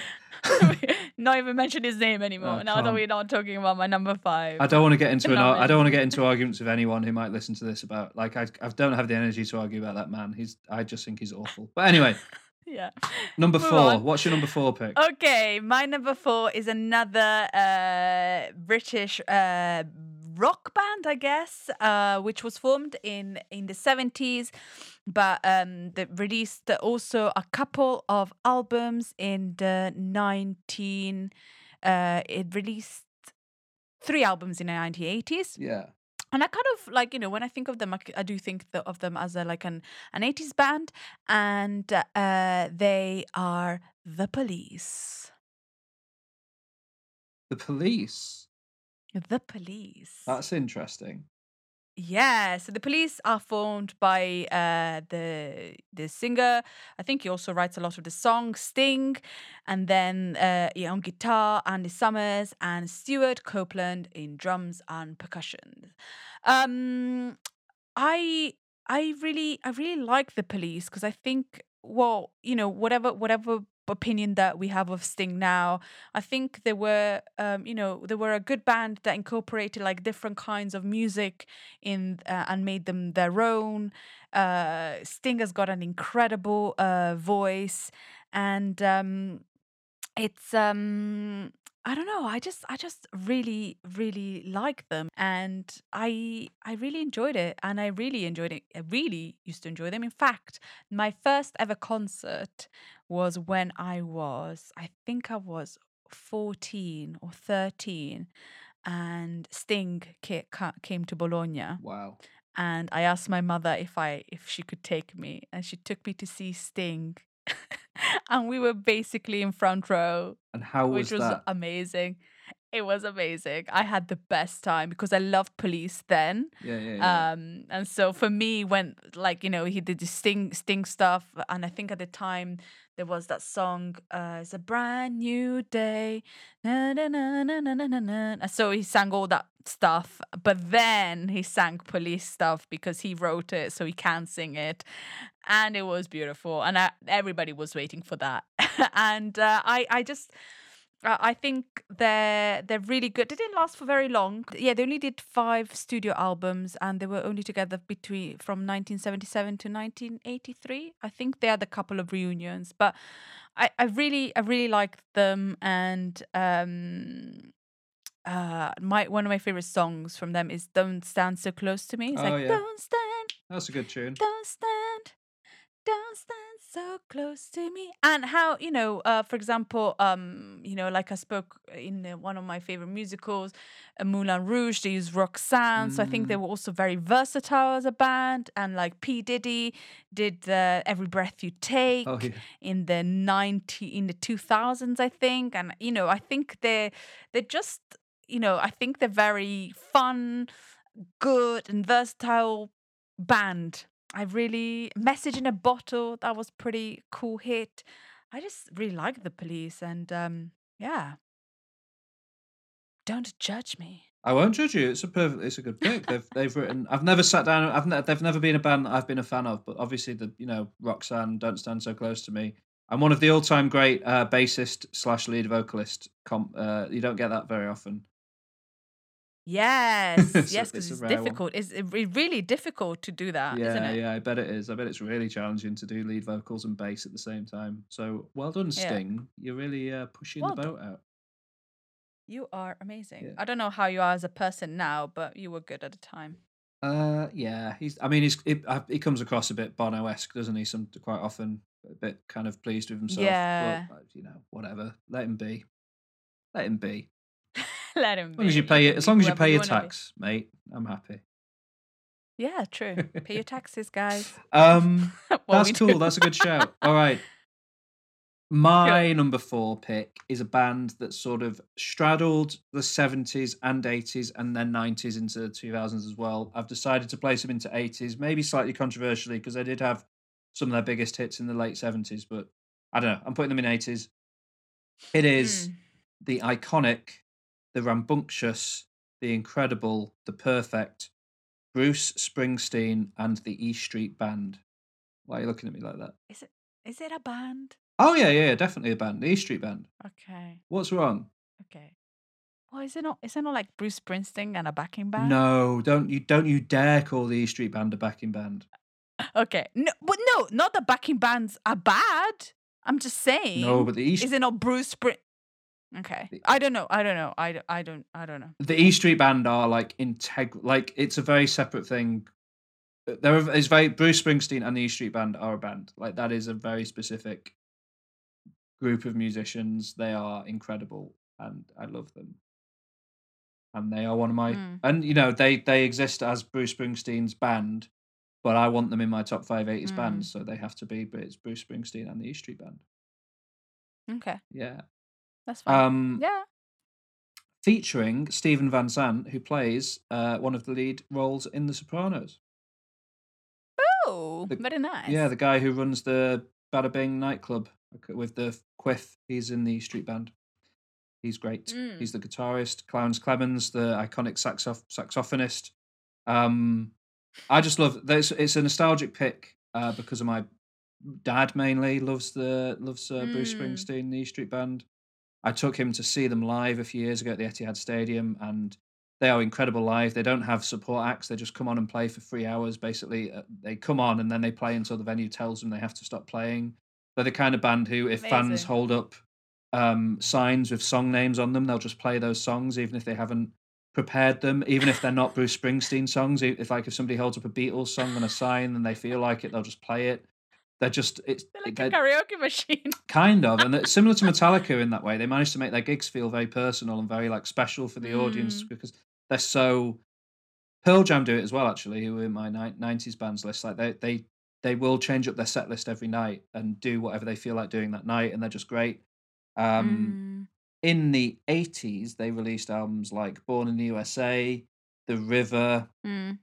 uh, Nebraska, which to be fair is more of a Bruce Springsteen solo project, but um, you know they also had pre late seventies Born to Run, Darkness on the Edge of Town. In recent years, stuff like Wrecking Ball, Working on a Dream, Magic, uh, The Rising, one of the great kind of post 9-11 uh, pieces of art. The Rising was Bruce Springsteen sort of contemplating how that kind of affected him, and and and because obviously coming from New Jersey, that's very close to home. It, it- he's incredible. He's he's an incredible man. I love him, and I also love his band. So yeah, they're my number four pick. Awesome. Thank you. I like it. Thank you very much. Yeah. I I never I never really got Bruce Springsteen until I watched Blinded by the Light and I didn't really get Bruce Springsteen, but now I kind of get him. Ah, so have you listened to him much off that, or No, oh no? but I will. Cool. All right. What's your number three? Uh, my number three is, like I said, they're all British. So it's another British band formed in 1978, but most of their albums were released in the 80s. Yeah. And that is the band The Cure. Oh, they were so close to being in my top five. I'm glad you've got them. I I I I discovered The Cure when I was a teenager and I thought they were brilliant. Yeah. and they're still brilliant. And um, uh, most people have changed the Cure, but uh, Robbie Smith has been. He's not going anywhere. He's not going anywhere, thank God, No. because he's got an amazing voice. Yeah. And but he's the only constant member of the Cure. The Cure are just the Cure, and. Um, I know they have a the, the, the debut album was in 1979 Mm. actually, yeah, With the fridge on the cover. um yeah so they're kind of like post-punk new wave kind of the cure kind of sound isn't it like Yeah. the cure are Sort the cure Goth, right? They're quite gothy.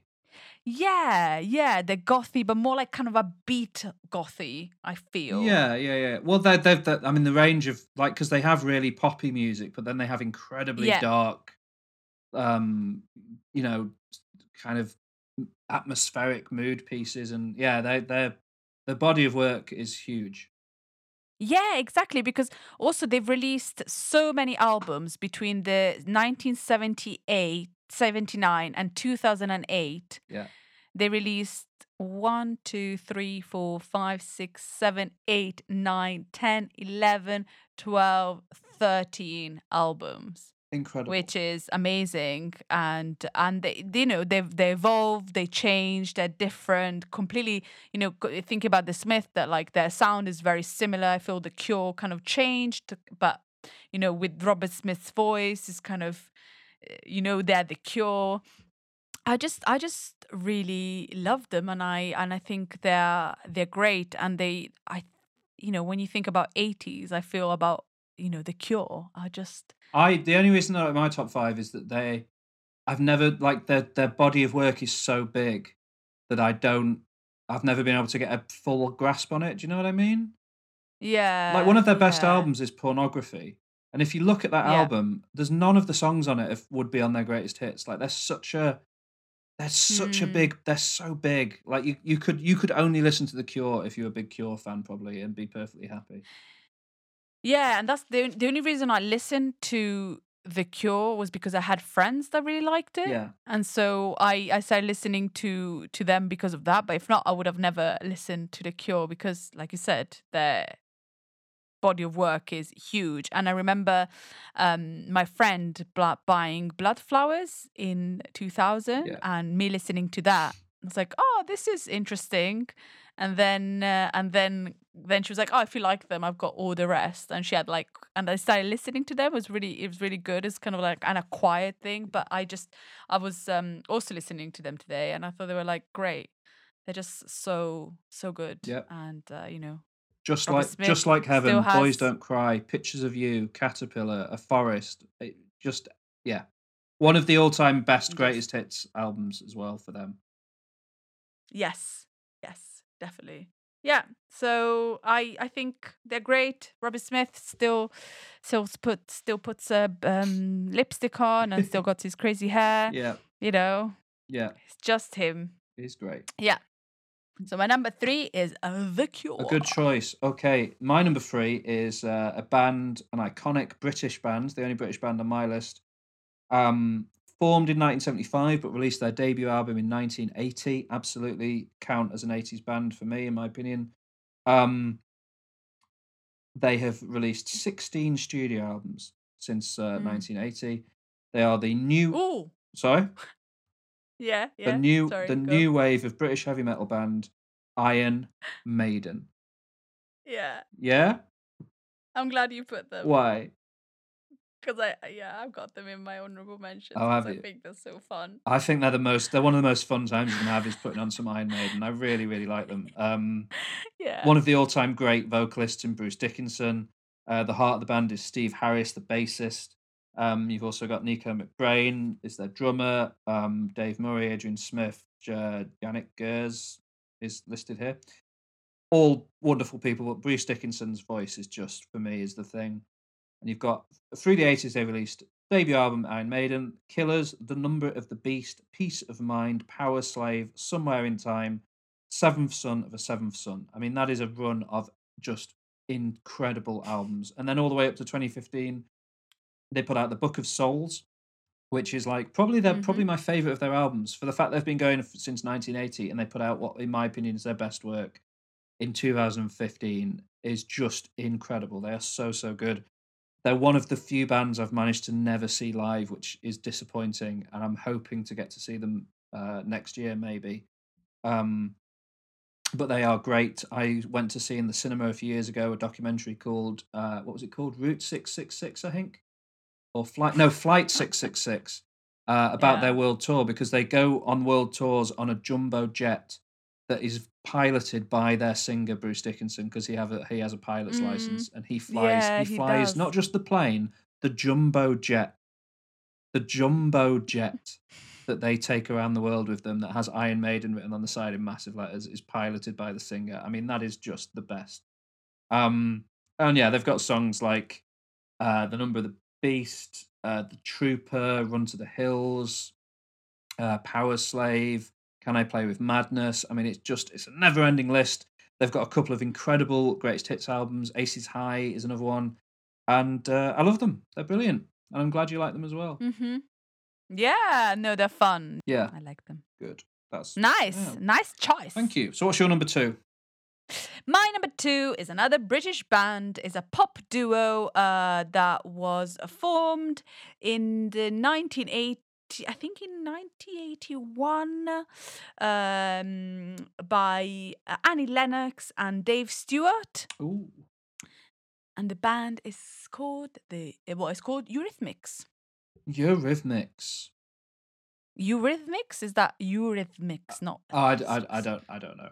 I just that's how I say it. Ah, okay.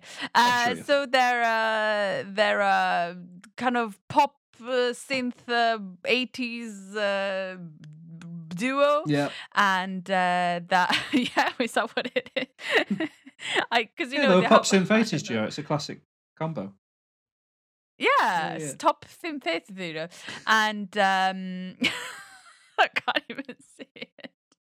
And uh, yeah, so they have uh, they have eh, they released eight studio albums, and uh, they um, their first album wasn't very popular, uh, but the second album uh, was extremely popular and took them to success, and that was "Sweet Dreams Are Made of This," the fantastic song "Sweet Dreams Are Made of This," which then got re-released and remade by Marilyn Manson. So they kind of like came, kind of brought them back in the 2000s, which was really interesting Yeah, and uh, um, I I love Annie Lennox. I think she's got an amazing voice. I I, I love her as an artist. Uh, the first time I saw Annie Lennox when when she was singing um, "Under Pressure" with David Bowie oh yeah. at um, and that was at the Freddie Mercury at the concert for Freddie Merc- Mercury. yeah. I think. Yeah. And I I kind of loved her and then I I just listened sporadically to their to their music Mm. for, you know, not two albums, but you know, uh I, I listened to a full album today and I was like, yeah, you know, I I knew, I knew most of the songs, even though I didn't know the albums. And I thought, no, they're great. I I love them. I love her voice. Um, I love the kind of music they do, and I think uh, they're they're really great. That's interesting. And uh, Mm. Mm, I would say that I like them, but then in, in actual fact, the only song I know is "Sweet Dreams Are Made of This," or these. the sweet dreams are made of these These nuts. these nuts. Sorry. Uh, what album? Um, I think my aunt had one of their albums, and I listened to it. That's why I know it. Mm. And that's yeah. Um, but also in 1999, they released another album, which was I thought was uh, they kind of reunited because they used to be a couple and then they split up, Mm. and they released another album, um, uh, which is called We Two Are One. So they kind of in Italy they was very popular, Yeah. and uh, yeah, and then also with Marilyn Manson doing the cover, they got more popular. So I I listened to them quite a bit, and I thought they were good, Nice. and I like them. glad. Yes. Good choice. I do like Annie Lennox. She's great. She's Mm. a cool lady. Nice. Okay. Yeah. My number two pick is a band who uh, they started in the 80s. Uh, sorry, no, they started in the 70s. Uh, they released their debut in 1977.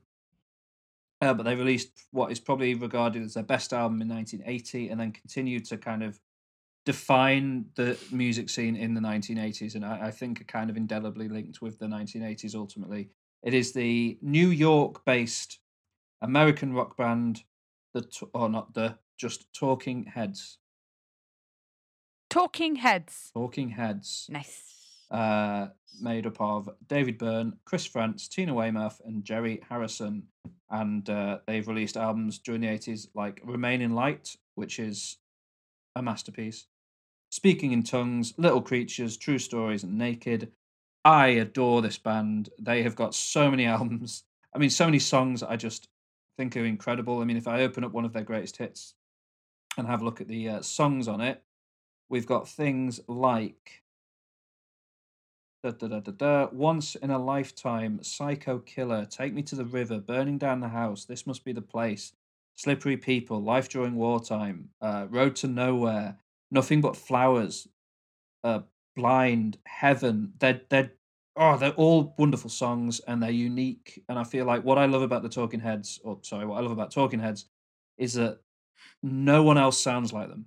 They they they were doing something that nobody else had ever done before. A particular sound and type of music that they kind of made all of their own. David Byrne's vocals are just completely his own, and it just works and it's just wonderful and beautiful. And one of, if probably the best live concert movie ever is Stop Making Sense, the Talking Heads concert film, uh, directed by who directed that? It wasn't um, Joe Dante, was it? No, I think it was Jonathan me have a look. Yeah, Jonathan Demme. Jonathan Demme, who directed Silence of the Lambs, directed uh, Stop Making Sense, which is a, just a, uh, an iconic concert film. Uh, features David Byrne wearing the very big suit, which is uh, an iconic look. The oversized David Byrne Hmm. suit. It's just great. Have you listened to Talking Heads? Talking Heads? I don't think so. Really? Like I don't think I've ever listened to them. Oh, that's interesting. But the, the the songs sounded like. Can you tell me one of the songs again? Like, can you tell me the songs that you you said before? The one that you would probably know would be uh, Once in a Lifetime. Where it's like, this is not my beautiful house. This is not my beautiful life. How did I get here? Letting the days go by, water flowing underground. Ah, yes, yes. This that I know. And then the other one. Psycho Killer? Psycho Killer. Yeah. Qu'est-ce que c'est? Fa fa fa fa fa fa fa fa fa um, yeah, I do know. Okay, Burning Down the House. burning down the Yeah, house. Burning Down the House. What? Why do I know Talking Heads without knowing Talking I Heads? don't because those songs are like part of the culture. They're like it's impossible to not know those songs. They're in so many Yeah. films. They're all you know. Yeah. Um, like my favorite song of theirs is probably "Nothing But Flowers," which I heard for the first time in Clerks Two, which is a weird place to hear a Talking Heads song for the first time. But Mm. yeah, they're um, yeah, they're great. I love Talking Heads. So they are my number two pick. And in fact, last week I mentioned that um, I already knew who my number one pick was, and I was Talking Heads, but I'd forgotten about somebody who I prefer.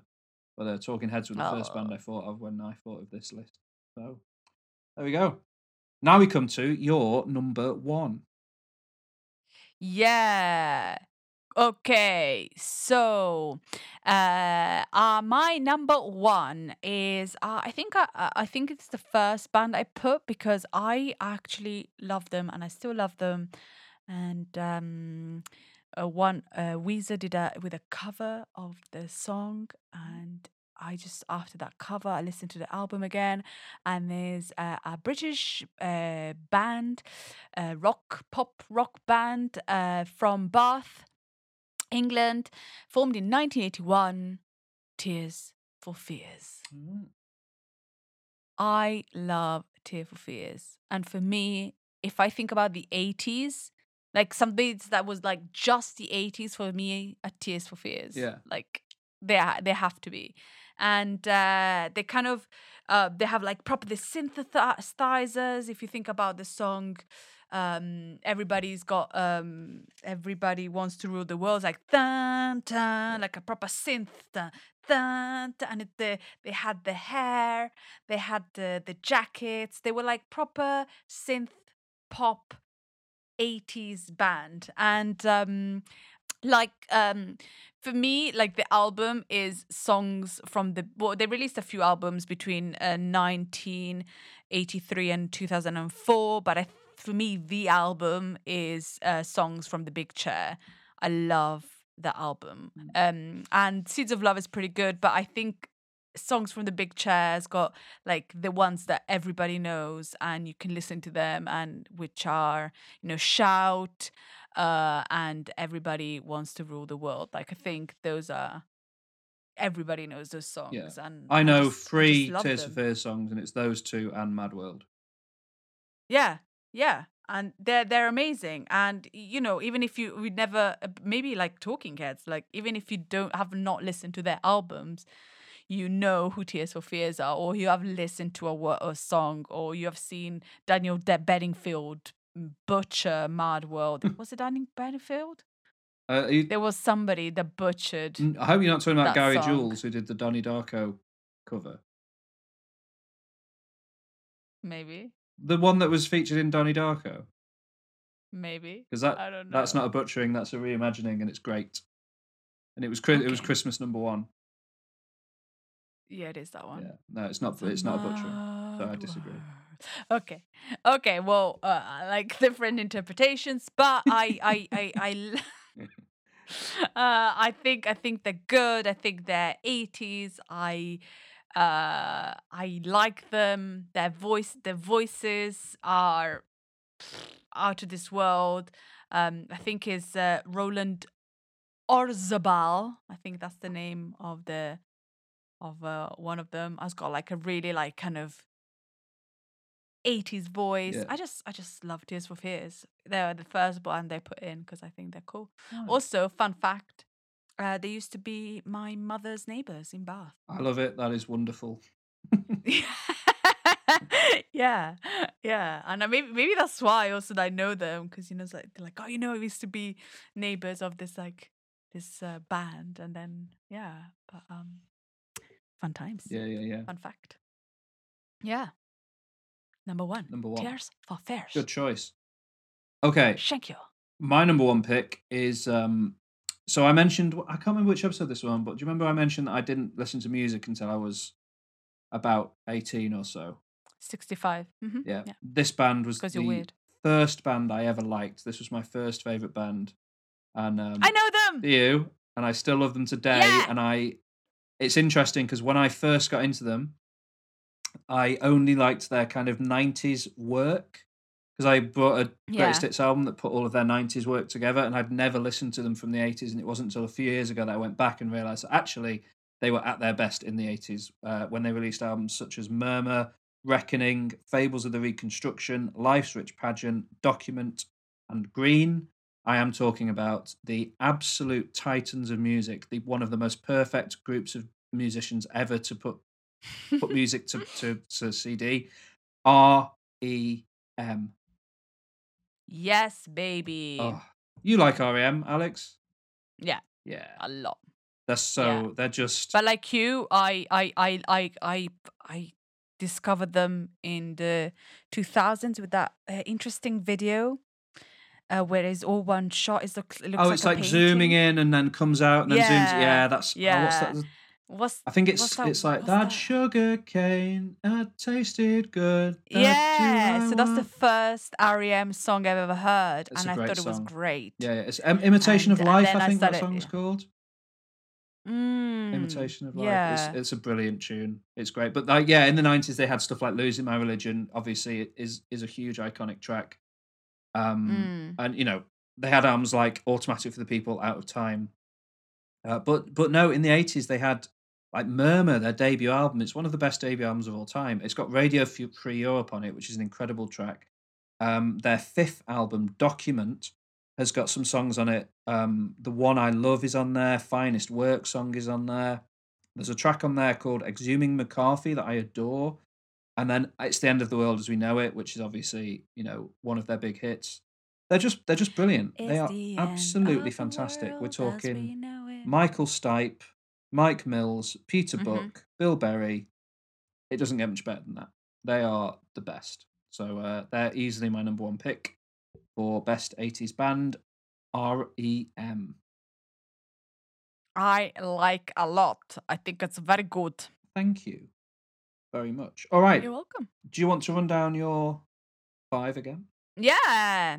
So my number five, The Smiths. My number four, The Police. My number three, The Cure. Number two, Eurythmics. And number one, Tears for Fears. Awesome list. And my top five was number five, Metallica. Number four, Bruce Springsteen and the E Street Band. Number three, Iron Maiden. Number two, Talking Heads. And number one, R.E.M. Excellent. You have any honourable mentions? Yeah, I have some hon- honorable, uh, mentions. Uh, okay, so uh, la la la la la la la. Depeche Mode, uh, Joy Division, that then became New Order. Mm-hmm. Uh, although similar bands, but uh, different frontman. Yeah, yeah, yeah. Uh, Wham, uh, Iron Maiden, uh, Dire Straits, REM, uh, Bon Jovi, uh, Aerosmith. And the problem with the 80s is there was a lot of bands that kind of like went around, didn't it? It was just kind of like uh, this band started here, but then it went there, didn't it? Sure, yeah. Bands going all over the place. But I mean, they didn't really necessarily start in the 80s. But uh, Guns N' Roses, um, Welcome to the Jungle. Um, sorry, I don't know why I was thinking about them. And and then uh, um, and I think that is it for my um, because I don't know. Would Queen? Well, Queen are will always Queen are an 80s ever. band, I'd say, yeah. But you, you've had the, yeah, so you're number one, aren't they? We know that you love Queen. Yeah, yeah. So they'll always be there. uh, Beastie Boys, uh, love me some Beastie Boys, and uh, Adam Buxton has a great song about the 80s with a, a line uh, The 80s were destroyed by the Beastie Boys. Really, Yeah, it's pretty good. why? Oh, because it's just, no, it's, it's not being mean about them. It's just because they Ah. came in being very like, because the 80s were very like new romantic, uh, emotional Yeah. stuff. And then the, the Beastie Boys turned up being like, I'm going to fight to my right to part. I love the Beastie. They're in my honorable mentions list. It's just I I, always think of that Adam Buxton song when I uh the eighties were destroyed by the Beastie Boys. Anyway, go on. Sorry. Yeah, and that's it. Those are my honorable mentions. Nice. Okay, I've got some honorable mentions. I think broadly you've covered them, but I'll just go through. Uh, U2, who were good in the eighties. hmm Um, Sorry, every time, like because I think of you two now. Every time you say you two, I go. yeah, but you know yeah, they've got stuff right, like the were good in Unforgettable 80s. Fire, and uh, they were great in the. Like their eighties output was wonderful. Whatever you think of them nowadays, Mm. uh, they were good. The Cure, who you've talked about, Guns N' Roses, you brought up Pixies, um, obviously a wonderful band. Mm, Def Leppard, uh, a, a Mm. fantastic. The Smiths, which you've mentioned, Queen, you've mentioned Beastie Boys, you mentioned Toto, um, of course, Ah, Toto. Fleetwood Mac. Uh, some of these bands, I've, I got them off a list of '80s bands, and you could argue that for decades, but uh, but yeah, Pink Floyd definitely could be Yeah. seven- 60s or 70s, and uh, Tears for Fears, which you've mentioned.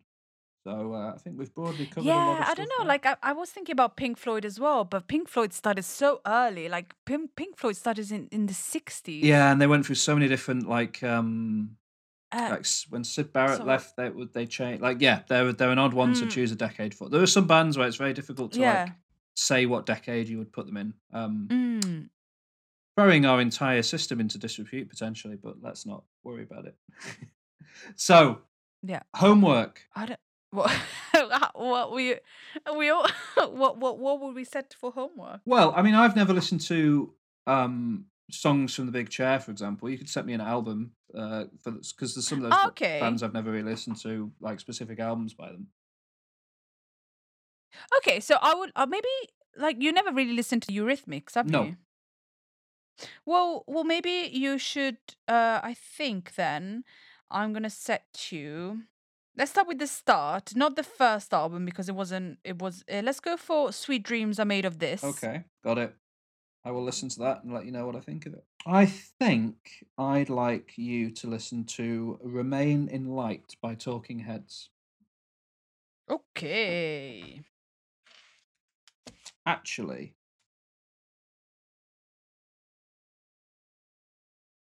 I think instead it's an odd one because it's a live album.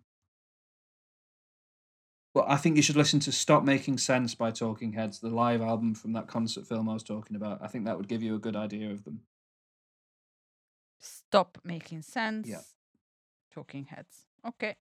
Cool. Cool. Stop making sense. Talking Heads. Great. And if you were to recommend one thing from this week's Culture Catch Up, what would it be? Um, I would recommend the film Sweet Bean. Great film. Sweet bean. Are made of these. Sweet beans are made of these. And also, I would recommend the book "Why I'm No Longer Talking to White People About Race" by uh, Reni Eddo-Lodge. Nice. And I would recommend uh, the blockbuster Godzilla vs. Kong, which is a fun time, and also The Sopranos if you've never seen it. It's pretty good.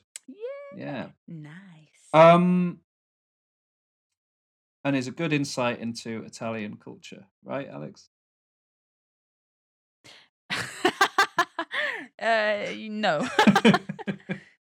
With the gabagool. they say gabagool instead of saying Uh, capocollo. Maron. that's, you know. Yeah. Ah, the mozzarella. the mozzarella. Mortadelle. oh, yeah. Um. Well, uh, no. no, I, I, I was I, I was being silly. I, know it's not, but it's a good time. Um, join us. So it's been great to be with you as always. Thank you so much for sticking with us and listening to our fun times. Um, you can find us on the internet at, on Instagram and on Twitter and on Letterboxd in a variety of places. Uh, links to it, all of those are in the show notes for this and every episode, along with links to all the things we discuss in Culture Catch Up um, so that you can, you know, remind yourself of uh, any recommendations. And please come back and join us next week for our first director special, and we're going to do our top five Coen Brothers movies. yeah. Yeah, Director special. director special isn't that exciting? So please join us for that. We can't wait to see you again. Bye. Thank you. Bye. Bye.